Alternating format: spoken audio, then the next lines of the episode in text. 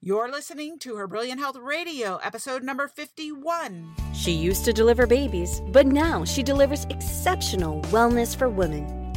Welcome to Her Brilliant Health Radio, where holistic women's health expert and board certified OBGYN Dr. Kyrin Dunston shares revolutionary insight from leading experts on what you need to know today to treat the root cause of disease, heal, and create the radiant health you've been searching for.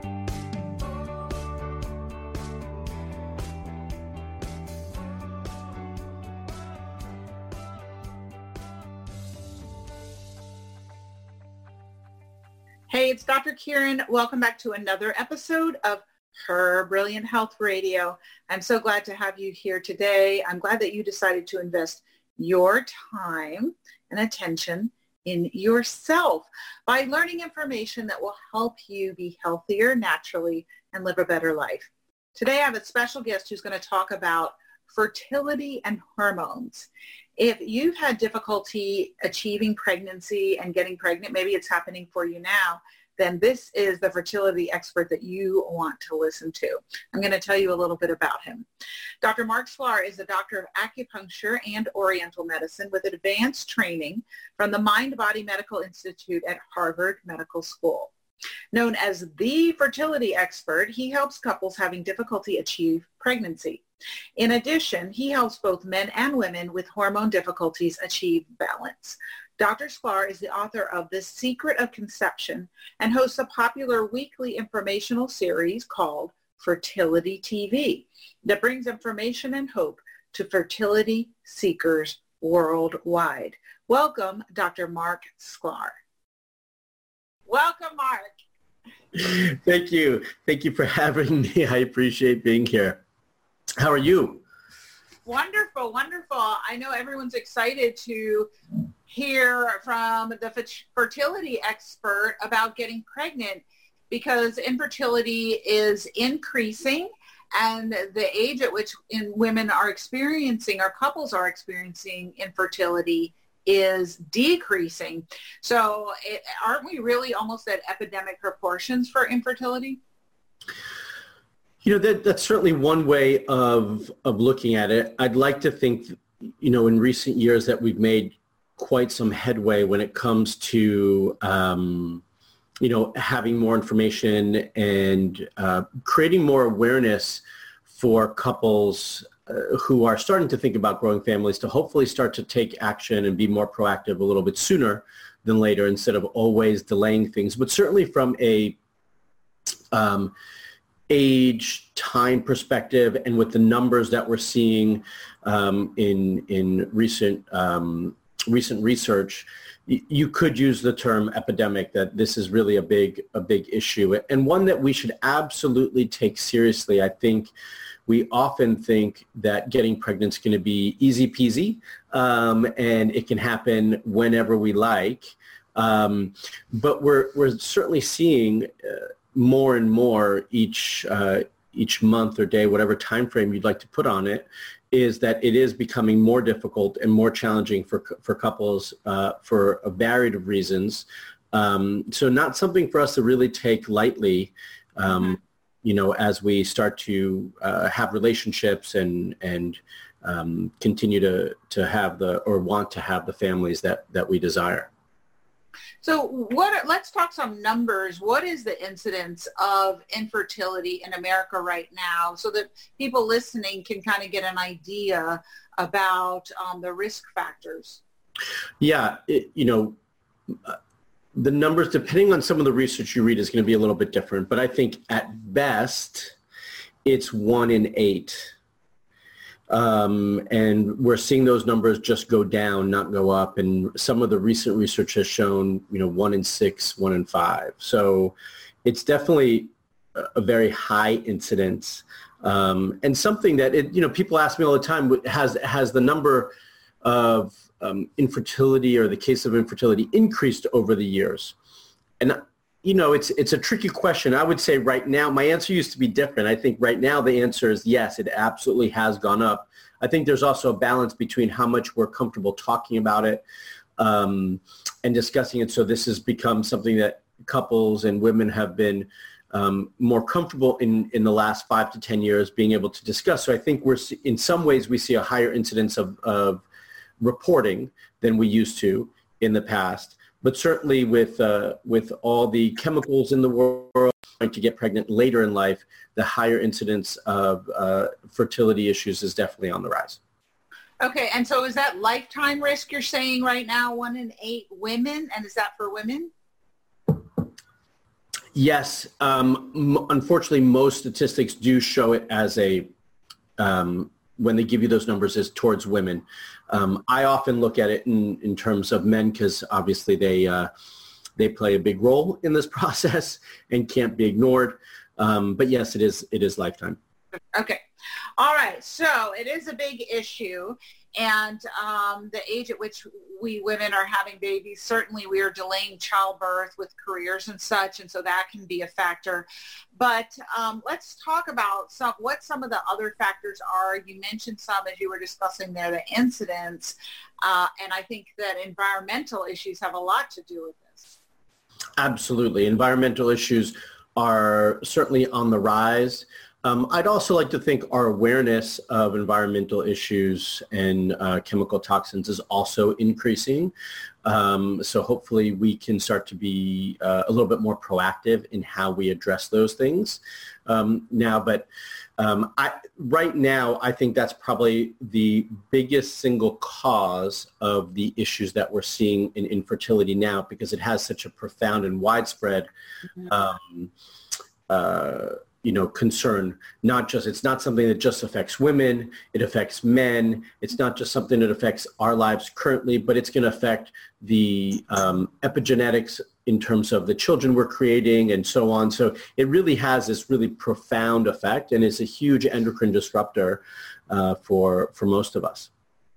Right. And so for everybody listening, what we're talking about are chemicals in the environment that come into our body through different routes. It could come through our skin. It could come through our respiratory system. We could um, inhale it and breathe it in. Yep. And then also through our gastrointestinal system so we consume it. And this could be anything from pesticides and hormones in the food we eat to um, petroleum-based byproducts, for instance, lead from the leaded gasoline that we had for yep. so many years in this country, that lead is now in our environment. It doesn't go anywhere. I think that sometimes we humans think that when we put it in the trash and it goes to the dump that it's, it's off our planet.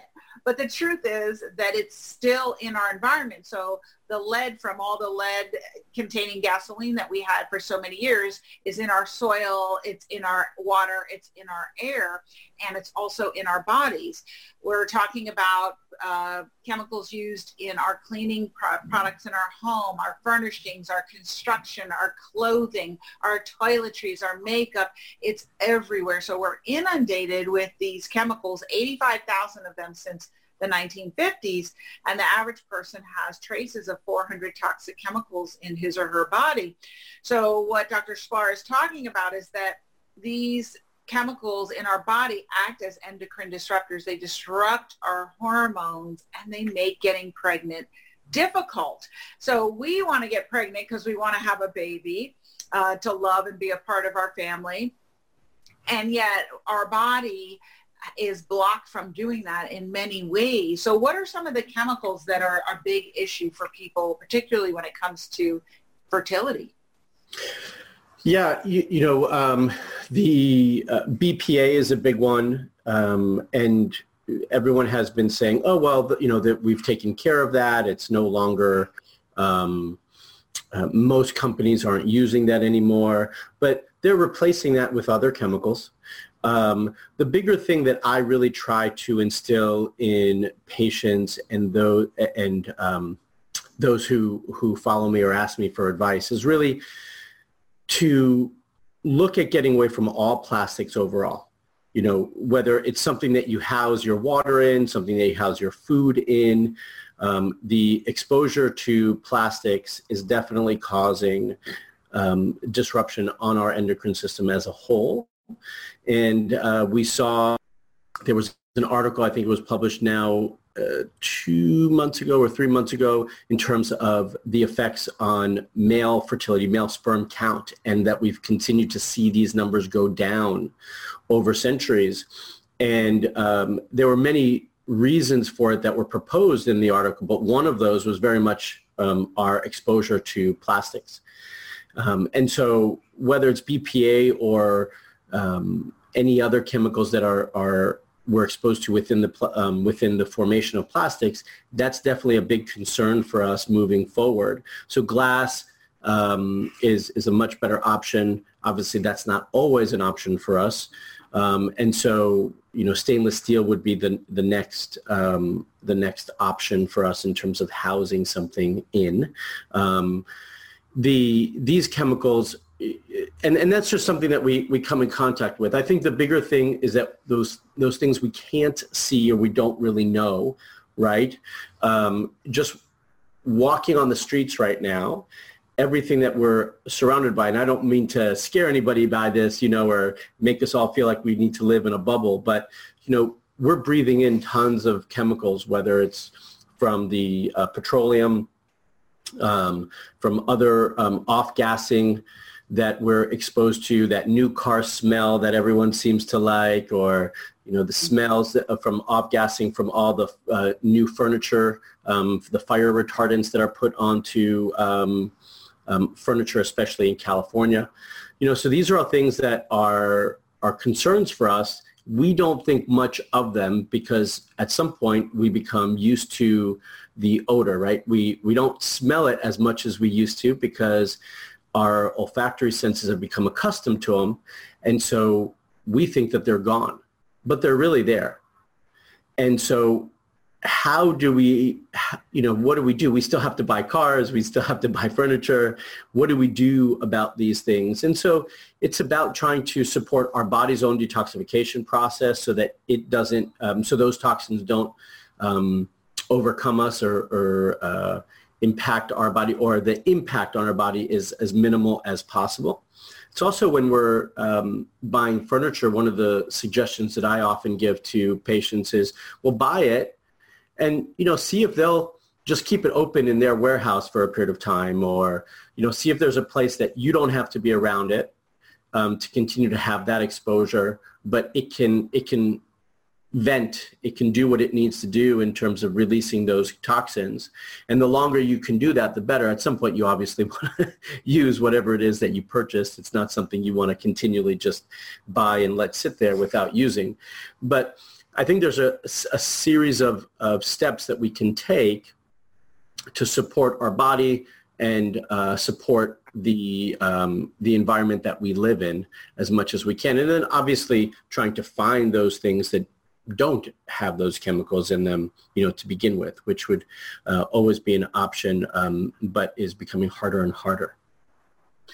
Right. And so uh, what a lot of people don't realize is that just because you don't can't see, hear, smell, taste, touch these chemicals, they are in your environment and they are entering you. But like you said, we do go nose blind to a lot of these petroleum-based products. But bisphenol A is one plastic byproduct, but phthalates also. So there are lots Absolutely. of them. And so the first thing you want to look at uh, when you are trying to see what are these chemicals in my environment and how do I stop them from affecting my health is number one, you want to stop them, like you said, from getting in. Uh, and then the next part is you want to get the, whatever's inside outside. And it's, it's funny because I've become very sensitized to environmental toxins and it, it, now I've had to become an expert in where these toxins are and really all materials will off gas for a period of time mm-hmm. and construction, new construction will off gas generally for up to 24 months. Cars also. Yeah. So the number of toxicants in a brand new car, the list is endless. And so if you love that new car smell, really you need to get over it. And so one thing that I do is I buy old. I was just about to say, yeah car and construction. It's got to be at least two years old. and furnishings, if I have to buy new, I will have them sit outside or in a garage or something for a good six to 12 months. Yep. But I prefer to buy everything used because then all those toxins are, are gone. It's already and, in the environment. It's already been exposed. Yeah. Right. And, and, and a lot of fertility issues are caused by these toxicants coming in the body and mm. blocking our hormonal system so it can't communicate properly. So talk about what your approach is. You, you talk about the 12 areas you need to review to know what's stopping you from achieving pregnancy. So talk about those 12 areas. Yeah, so you know, one of them is is toxins, um, and and um, so we kind of already at least touched on it superficially, but a we have to look at all the different areas and I like to have patients score themselves zero through five in each one of these categories. What this allows you to do as we start to go through these categories, and I'll list them off um, in just a moment and then we can pick some to talk about if we're able to get through all of them or whatnot. But basically it allows you to not focus on the things you're doing well in. We often tend to continue to focus on the things that we do well because it's easier for us. And we tend not to focus on the things that are a little bit more difficult or challenging for us. And so what this does is open your eyes to the places where you're doing well and open your eyes to the places that need more t- attention and support. So hopefully you can put your energies and resources into those areas to make everything more balanced in terms of your approach towards your, your overall health and your fertility. So diet is something that I is at the top of my list. Stress, exercise, hormones, meaning how are your hormones doing? Do you know enough about your hormones um, to, to answer that question properly as well?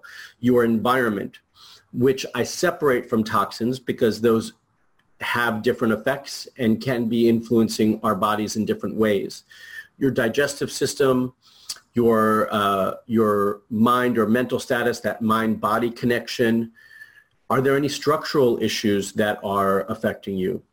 Um, autoimmune issues, which are a big concern now, especially as we talk about uh, environmental toxins, autoimmune issues um, become more prevalent.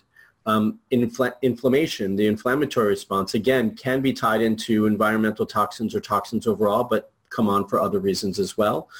And then sleep. So those are those, those 12 areas. They can be broken down into um, different categories or into more detail, but I like to initially keep it simple for patients um, and keep it something that they can understand and attach to in terms of those 12 areas as they start to judge and guide um, their decisions moving forward in terms of where to spend their attention. Okay.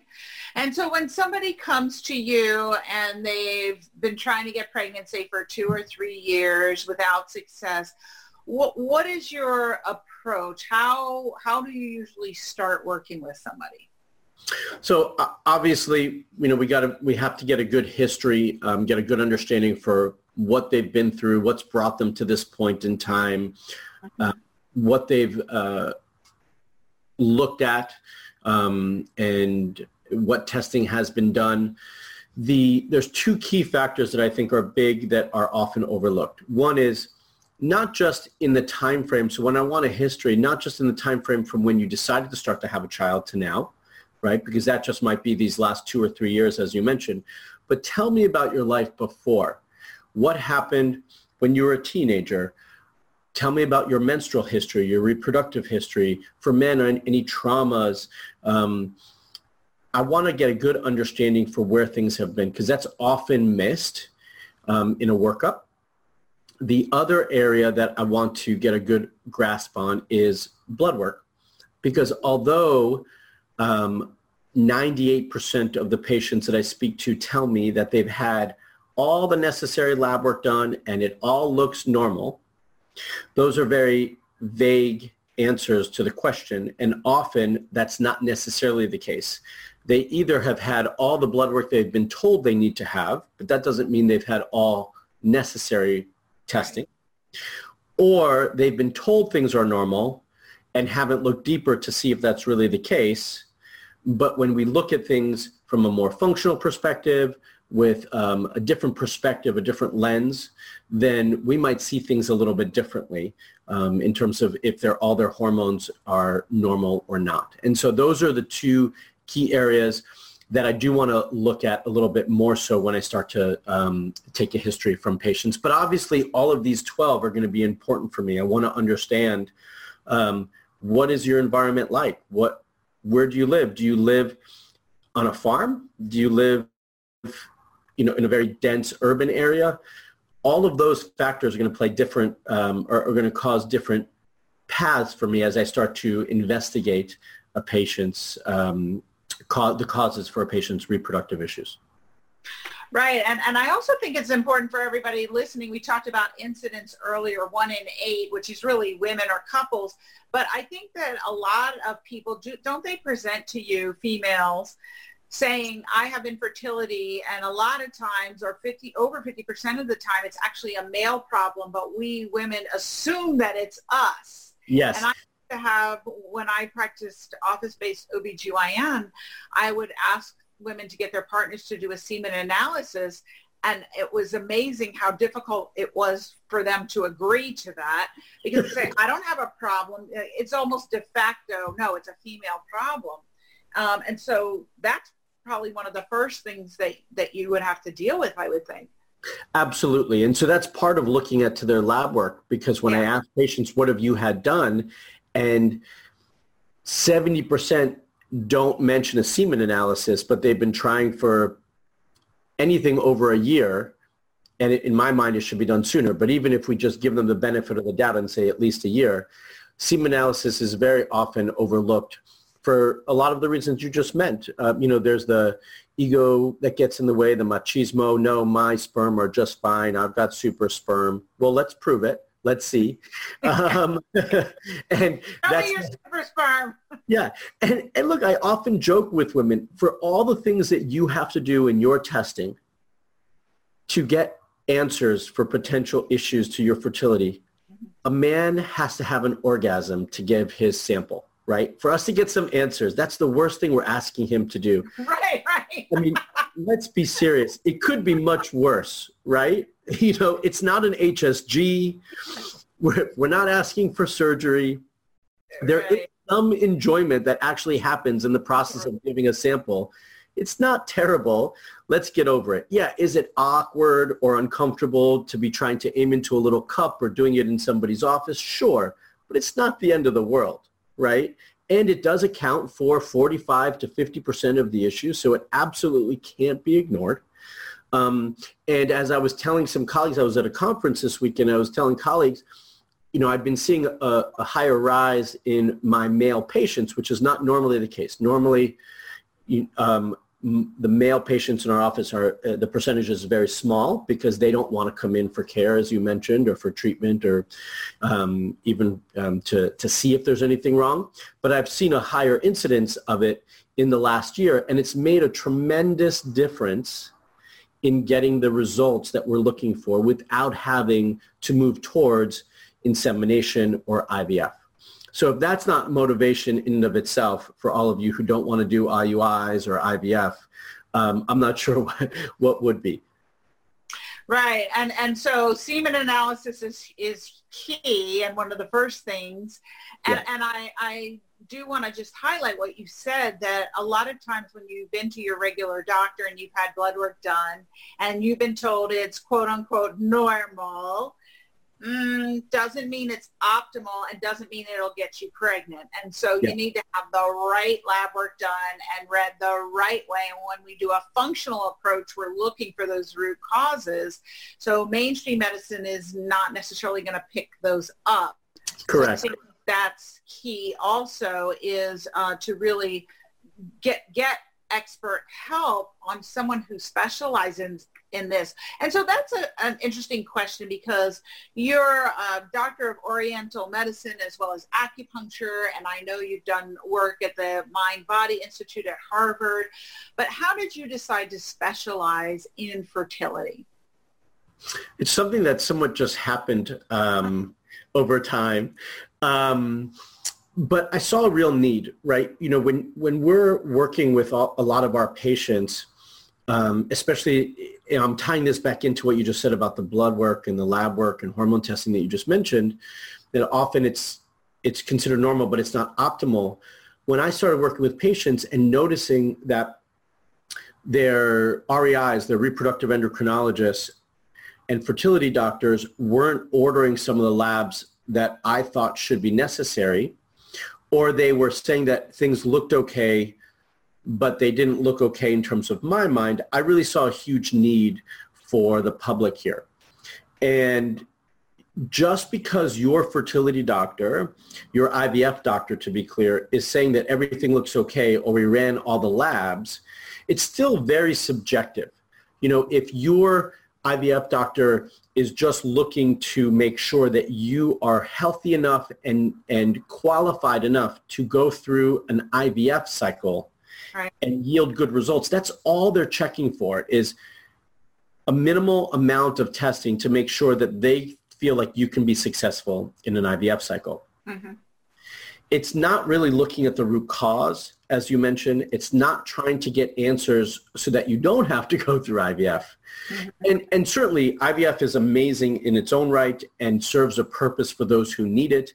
But I truly believe that 70 to 80% of the couples that go through IVF don't need to be going through IVF if they would put in the time to right. look for true causes and then put in the effort to make the necessary changes to yield the results that we're looking for.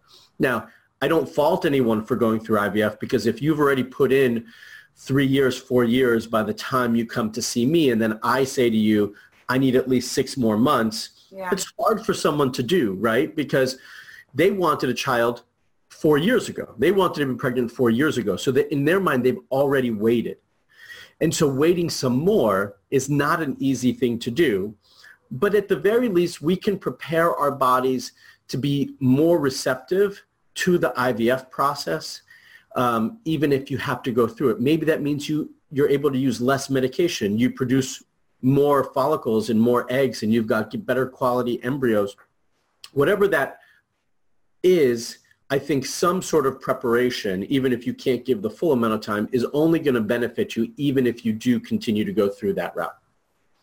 Right. And I really think that infertility treatment is where functional medicine shines more than a lot of areas because I, and I try to help people understand this, that your body when it's going to get pregnant and when it's going to achieve pregnancy really wants to make sure that ontologically you're going to be around to first birth a healthy child and then take care of it until it's 18 and can be independent. And yeah. so the fact that you are not getting pregnant is actually oftentimes nature's way of protecting itself from one, making an unhealthy child, and two, from making a child when it doesn't think that you're healthy enough to be around and take care of it for 18 years. And if you look at it that way and you really take a functional medicine approach, you're treating the root causes of, and if most people who have infertility admit it and they're honest, they're going to say, well, you say, do you have any health problems? No, they'll say I'm healthy. But if you really start digging under the surface, oh, maybe I do have some difficulty sleeping. Oh, maybe I've been more tired than I usually am. Oh, maybe I do have some irritable bowel symptoms a few times a month. Don't you find that usually there are other symptoms that are going on and all of these point to major problems with hormonal balance, toxicity, nutritional deficiency, all yeah. of these and so functional medicine really affords us the opportunity to peel back the layers and see what's causing it because really like IVF and these fertility technologies are just overriding the system and going, no, damn it, you're going to get pregnant, you know. it's just overdriving the body. But you're ignoring the fact that the body was telling you, I'm not necessarily up to making a healthy baby and taking care of it for 18 years. Yeah. And so, I, you know, I worry about the consequences of that and I get what you're saying that people say, well, we've already been at it for three and four years, but it's sad because they've been at the technologies and they haven't been about addressing the root cause of their health issues in general. Because if they were working with someone like you from the beginning, they probably would have had those issues corrected. And I know I get on my soapbox, but it's so true. So I think that infertility is really a place where functional can shine and added to acupuncture whoa I, I just think it's phenomenal because you're working on that energetic body while you're also working on the physical body. And so to me, you kind of have the complete package of what needs to happen for fertility issues to be addressed, if I do say so myself. I think you said it beautifully. um, you know, it's it's easy to go down the rabbit hole or even better the hamster wheel of fertility treatments because once you're in it it's hard to break the cycle. Right. You're going and you're going and you're going. But the reality is, is if you can do exactly what you're saying and take a step back from the beginning and say, oh, it's taken six, it's taken 12 months and we, we're not pregnant. Why is this really going on? Right. Right.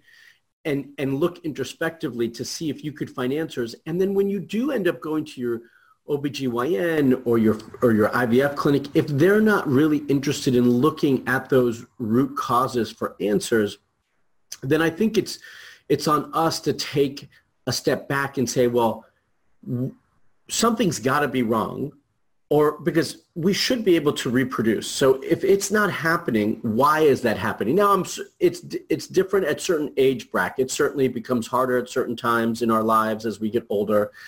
Um, and we do have to look at that. But overall, you know, it's important for us to take that step back and look at the bigger picture because it not only affects your health today, but you want to be around, just like you said, to watch your children grow because it's a beautiful thing to watch them grow. And you want to be healthy to do that.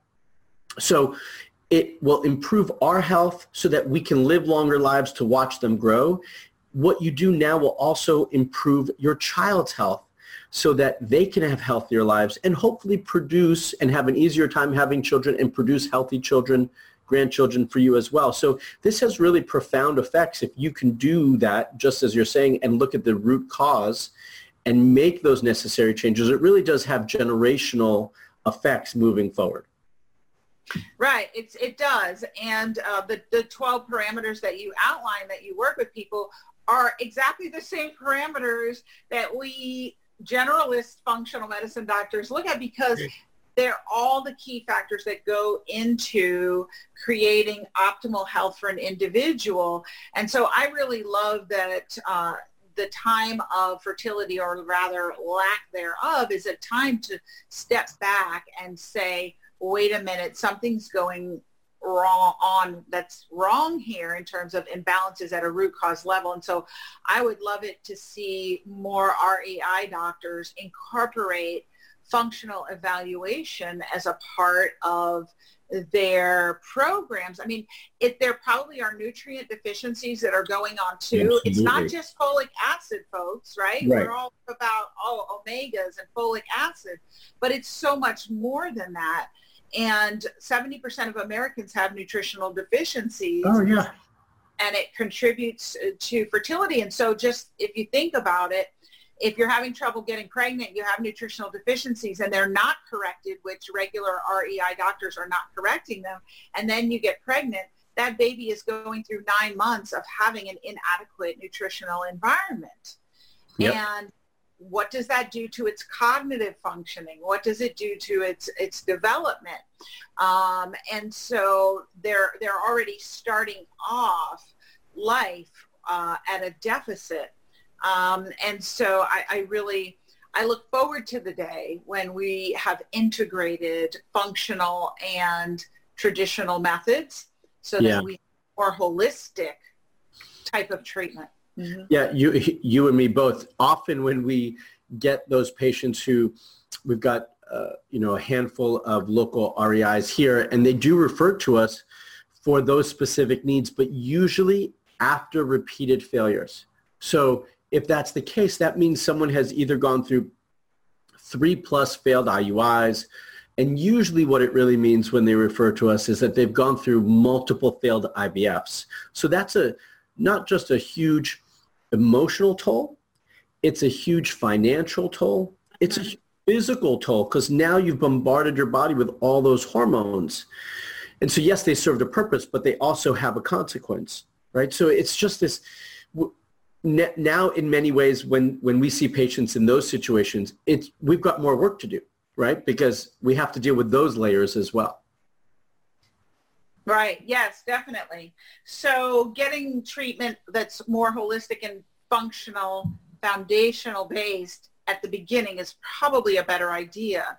Absolutely. So let's talk about something that's very important for health overall. You mentioned sleep as part of your 12 parameters. So how yeah. do you help people with that? Well, the first thing is I think we take for granted, and not just in sleep, I think it's for, for many things, because you mentioned, you know, someone comes in and says that they're healthy, and then when you start digging deeper, they're like, oh, yeah, well, I don't sleep that well, right? We get used to how crappy we feel. Yeah. And then that's our baseline for normal and right. for what is good. But I think we also we forget how good we can feel and how how healthy we should be because we're so used to living or in this case because we're talking about sleep sleeping terribly that we just think that's the norm four hours a night and it's a little rocky is that's just what i do right so we're accepting of it as opposed to um, really want to make changes and and and look beyond it but absolutely if we're not getting healthy sleep and enough sleep, quality sleep, it's going to have an effect on everything else. Our energy level is going to feel terrible. Then that feeds into our diet because then we need stimulants to keep going during the day. Um, maybe that ruins your exercise habits because you're too tired. So you're like, oh, I don't really want to go out and take a walk or go exercise, right? So it has this trickle effect. And I think we minimize sleep dramatically and the importance of sleep dramatically. I, I shoot for all of my patients to have a minimum of seven hours of sleep, preferably more, preferably eight. Um, but um, I, I, do look for, for seven. And our ways of, and, and one of the ways, one of the things that I find is a big issue when it comes to sleep is our exposure to screens, as you and I are talking through a screen right now, but through screens, you know, yeah um, at night, whether we're just searching the web just to veg out, um, we're catching up on our latest TV episode because everyone needs to be caught up with Game of Thrones. You know, whatever it might be, we're doing this usually in the evening time. So then we stay up later and then it's harder to go to sleep one because we've missed our window of where our body would normally go to sleep but also our brain is so stimulated because we've been looking and reading online um, or watching the these shows that we that we love and so it's much harder for it to shut off and then we need more mm-hmm. support to go to sleep so sleep is huge it's one of the factors um, that we we look at because this is where our body rests, rejuvenates, recovers, restores.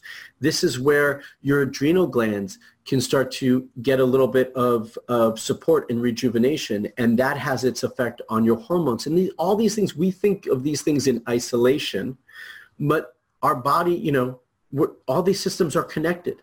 And they're going to affect all the other systems over time, especially if this is chronic um, and pervasive over time. Right. And so you've got the, the, the, causative factors. If you're having difficulty sleeping, what's causing that? Usually there's some type of cortisol disturbance. Yeah. Imbalance could be thyroid, sex hormones in there. Usually some of that, although toxicity can contribute to that mm-hmm. as well, particularly if you're getting up to go to the bathroom several times a night. And then you've got the lack of sleep itself. And then you have the result of that. And so it becomes that vicious feedback loop and it's so key not only for fertility but general hormone balance which to me is foundational for good health.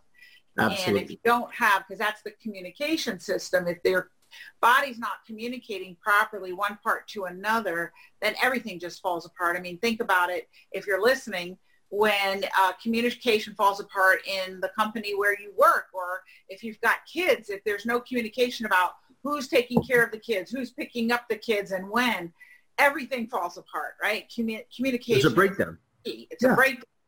And sleep is that restoring, nourishing, heavenly space that we, there's no pill you can take to get the effects of sleep. Caffeine does not, contrary to popular belief, caffeine does not replace lack of sleep in terms of what your body sees. You may be able to jumpstart and juice up your energy with it, but your body still needs that restoration. And so it's it's no surprise to me that that's one of the main areas that you focus on with people. Yeah, and so when I run um, hormone testing, I often run an adrenal profile. I'm often testing melatonin levels because we're able to see a more complete picture that way. I can see your hormones. I can see what your adrenal rhythm is, your cortisol rhythm is doing. I can see what melatonin is. Melatonin, yes, it helps us with sleep, but it's also an antioxidant, mm-hmm. helps with, recent research has shown that it helps with egg quality. Um, there's so much more that melatonin does than just support our sleep, although we do, that's the big one. That's the one we talk about. Um, and so, yeah, when you're doing a, a more complete workup with somebody, then you are looking at their adrenal profile. You are looking at their nutrient um, deficiencies. You are looking at their hormones, their thyroid, as you mentioned. Gut health for me is essential. Um, and if our if our digestive system isn't functioning properly, or if we eat really late, often we many of us just we want to eat very late before we go to bed. Then it's hard for our body to rest and recover and rejuvenate because it's focused on digesting right? So there's all of these things, as you mentioned, that um, that are important in managing overall health, but certainly when it comes to hormone uh, balance and fertility. Yes, and so I love that you mentioned that melatonin is important for egg quality, and I think probably a lot of people listening ears perked up. That's interesting. I wasn't aware of that. What other factors go into improving egg quality in women? Yeah, so obviously hormone balance is essential. We have to make sure that our estrogen and progesterone are working properly and they're balanced. Um, often in this day and age, I don't see that to be the case. Um, I see a lot of progesterone deficiency, a lot of estrogen dominance. Those two can go hand in hand. Um, a lot of that can be caused by where we started in this conversation with toxins um, disrupting the endocrine system. So when we were both discussing endocrine disruptors, that's one of the, the key things that we see disrupted. Mm-hmm. Uh, is that balance between estrogen and progesterone. And so, you know, so that's definitely something that I see. Um, but um, oxidative stress and, um, you know, proper antioxidants that we're taking to restore uh, egg quality is a huge thing. Um, you know, our, we, we don't often break things down enough that we understand that, oh yes, eggs are made up of cells. we just typically just think, oh, we have eggs or we have sperm, but how are those created? Well, they're created by cells. So if our cellular, if our cellular health is poor or damaged in some way, and the structure of the cells is deteriorating over time, then that's going to have its effect on everything else, including fertility, because these are the same cells that make up our sperm and our egg, right? That have to be joined. So we need to have, um, we need to see what our oxidative stress levels are, what's impacting those levels, what's what's what's causing those mm-hmm. the the damage that we're seeing, and then how are we going to address that? Yes, there's all sorts of antioxidants we can take, um, but which ones are going to be better for us when it comes to supporting egg quality? And that was where one of the ones, you know, where melatonin comes in. Um, but we see that across the board, and and so you know another excellent antioxidant to take in situations like this, especially when we're talking about egg quality, is going to be pycnogenol. Um, it comes from pine bark. Um, and that has shown some great research on um, improving egg quality and sperm quality for that matter. Interesting. And then what about chaste tree, chaste berry? Yeah, Vitex. Vitex. Um, you know, it's an amazing hormone, one where um, early on in practice, I didn't really enjoy using very much because I was a little leery about it. But the research is definitely there to support its use um, in regulating hormones. Um, a lot of issues that happen in the pituitary is where Vitex really um, plays a nice role in. Um, it can also help to support um, progesterone production, um, which is which is great, especially for those of us who have um, progesterone deficiencies. My bigger concern is, you know, when we mention things like this, because I'm sure after someone hears this, you know, right. uh, they they go out running to go purchase these right. things, is that just because I mention melatonin or pycnogenol or especially in this case Vitex doesn't mean that we all need it or should be on it. And I and that's where we have to be careful. You know, we have more flexibility with something like pycnogenol because it's it's an antioxidant. It can help in a lot of different ways. I think if I often see women rush to take Vitex even if they don't know that they have a hormonal issue or they don't know what the problem is. Right and so my key thing for everyone listening is if you have a regular healthy menstrual cycle, it's not the first thing that I would recommend going to get, right? We have to find the root cause. We're all looking for that magic pill. And trust me, if there was one, I would love for all of us to take it. Right. But the reality is, is we all need to find out what that magic pill or pills are for each one of us. And that's why understanding the root cause of what's causing our issues is so valuable and so important because my underlying root issues are not the same as yours or anybody else's. And we have to understand what that is so that we have the right plan and the right magic pill for us. It's only a magic pill if it suits the underlying issues that um, are causing our problems. Otherwise, it can cause more damage than good. And we do need to be mindful of that. Right, and that point is very well taken. I remember uh, several years ago when there was some information out on biotin helping with hair. Everybody went out and was taking massive doses of biotin. Yep. But what nobody realized is that this, when you over supplement on biotin, you actually, which is a B vitamin, you cause deficiencies of the other B vitamins and you exacerbate them. And so you actually end up creating more problems. So point well taken. If you're listening, do not run out and buy pycnogenol, melatonin, these different things that we're talking about.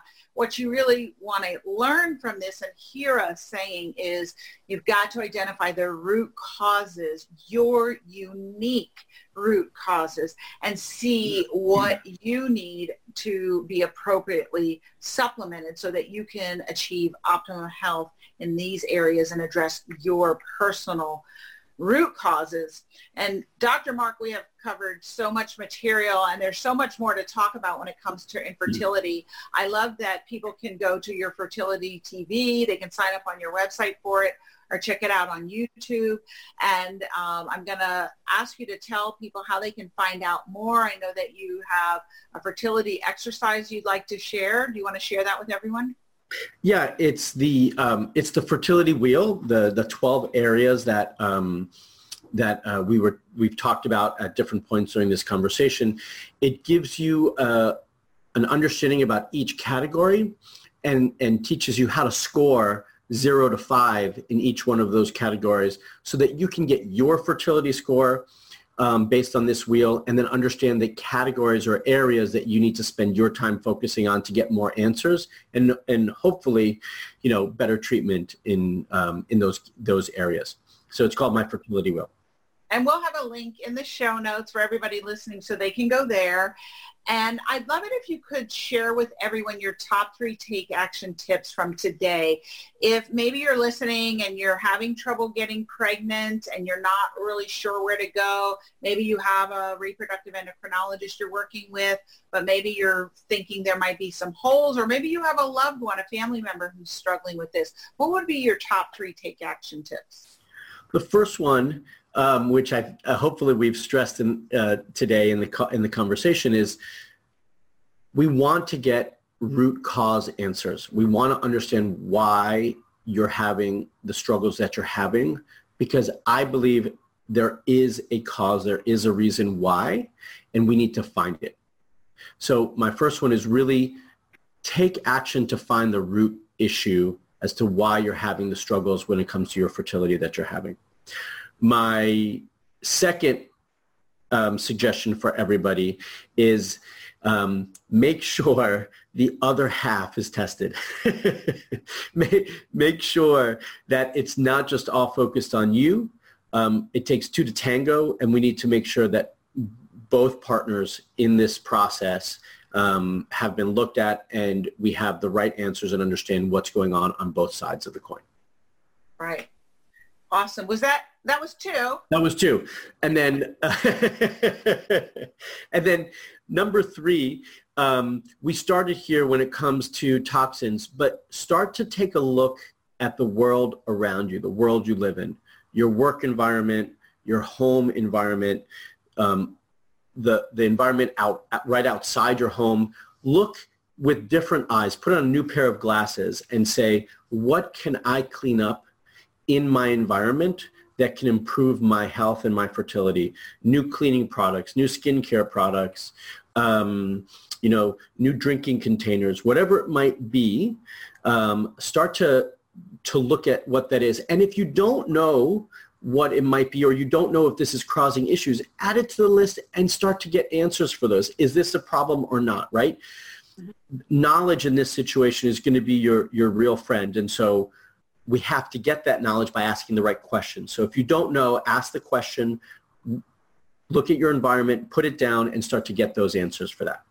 Right, great. So those are wonderful take action steps. So if you're listening what could you do today? Oftentimes getting rid of the toxins in your environment is very simple to do. So maybe start with that. That was number one that Dr. Marc shared with us. And so the name of the podcast is Her Brilliant Health. Marc, I would love it if you could share with everyone what that means to you. To me, it means empowerment through knowledge. That we're gaining knowledge that we didn't have before to empower our life, our health, and in this case, our fertility to make different choices to get the answers that we need and hopefully the results that we're seeking. Great. I love that empowerment. And that's what this podcast is all about because you need knowledge, tools, and support in order to be empowered to create health that's going to support you in doing everything that you want to do in life, including having a baby. So thank you so much, Dr. Marc Sklar, for joining us today, for sharing your expertise and your passion and your knowledge with us. It's very much appreciated. Thank you for having me. I appreciate you. Thank you for joining me for this episode of Her Brilliant Health Radio. Hopefully you are inspired to take action on some new information you received today. A step towards the bountiful, blissful, beautiful vitality that you deserve. If you have health topics and questions you'd like addressed, please message me on my Facebook page or visit KyrinDunstonMD.com and let me know. I'd love to help. Remember to share this podcast on social media and send it to your friends and family who could benefit from it too. If you love the show, please go right now to iTunes, write a review, and make sure to subscribe to the podcast so you'll be the first to know when future episodes are available. Thank you again for joining me. And remember, achieving optimal health isn't magic, it's science.